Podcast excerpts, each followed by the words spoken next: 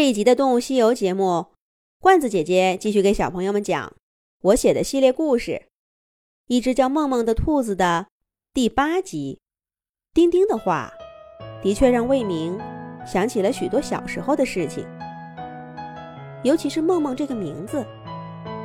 没错，那只兔子就是叫梦梦。怎么昨天却想不起来了呢？把兔子梦梦抓起来没多久。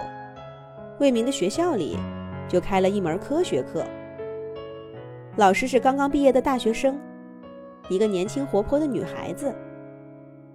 她在课堂上从雨水怎么变成云，到小草为什么晒了太阳才会长大，什么都讲。有的时候，她会拿着那些玻璃管、玻璃瓶做些实验，让同学们看着一包白色粉末。倒进透明液体里，就变成了紫色；或者是两种透明液体碰在一块儿，就鼓鼓的冒气。这门课要比那些背诗背不出来要罚站的语文课、算术算错了被老师吼的数学课都有趣的多。魏明和同学们都很喜欢。这一天，科学课上。讲到害虫和益虫，老师说后背上长着七颗星的瓢虫是益虫，长着四颗、五颗、六颗的是害虫。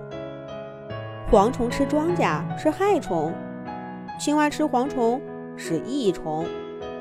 对害虫要消灭掉，对益虫要保护。老师讲到这儿，又让大家来说，他们见过哪些害虫和益虫的故事。有的同学说，他经常捉田里的蚂蚱，喂自家的鸡，消灭过害虫。有的说，他打死过不少七星瓢虫，以后不会再做这样的事儿了。还有的同学说，他爸爸再让他吃田鸡，他说什么也不会再吃。可魏明心里想的，却是他的小兔子。按书上的说法，这只小兔子是有害的，还是有益的呢？魏明去问了老师，老师告诉他，这个问题有点复杂。家里养的兔子是无所谓好坏的，田里的兔子吃庄稼，跟老鼠一样是害兽。但山里的野兔自由自在的，碍不到人的事儿。那就是好的，人类也不该去打扰他们。可是闯进魏明家的兔子是从哪儿来的呢？为了搞明白这个问题，魏明想了许多办法。而在梦梦的日记里，是这样写的：住在笼子里的日子，还真是不舒服。这让我想起了。我住了很久的那个小洞，那大概是家里最小的一间房，还挨着那些兔宝宝的粪便储存站，常常臭气熏天。这个笼子虽然大了些，可是以前我能出去玩儿，这很难说哪里更好。我想，如果让我在这多住上几天，我一定会想办法逃走的。就这么一个小小的铁笼子，还想关注我梦梦？可是不得不说，我遇到这个人还真不赖。他大概也知道我在笼子里不舒服，就在院子里挖了个大大的坑，又在坑里用干草给我垫了个小窝，软乎乎的，像天上的云彩。以前只有小霸王。才能住这样舒服的窝。我的房间，哪怕只垫上薄薄的一层草，恐怕都装不下我了。更重要的是，这么大的一个土坑，只属于我一个人。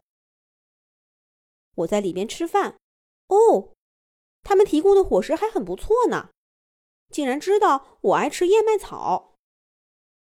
那些红红的、黄黄的果子更好吃。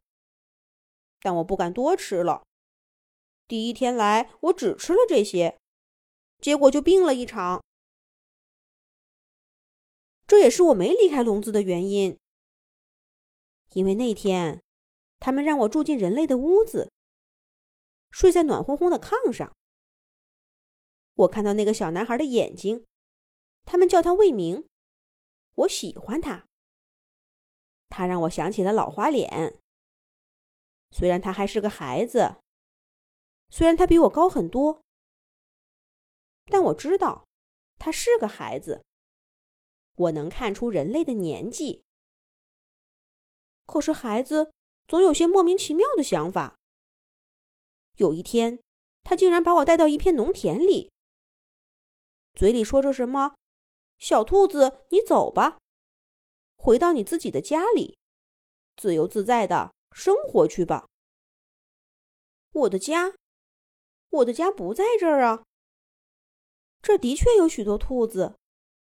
我能听见它们的叫声，有一只很像小霸王。我不喜欢这里，也不喜欢这里的兔子。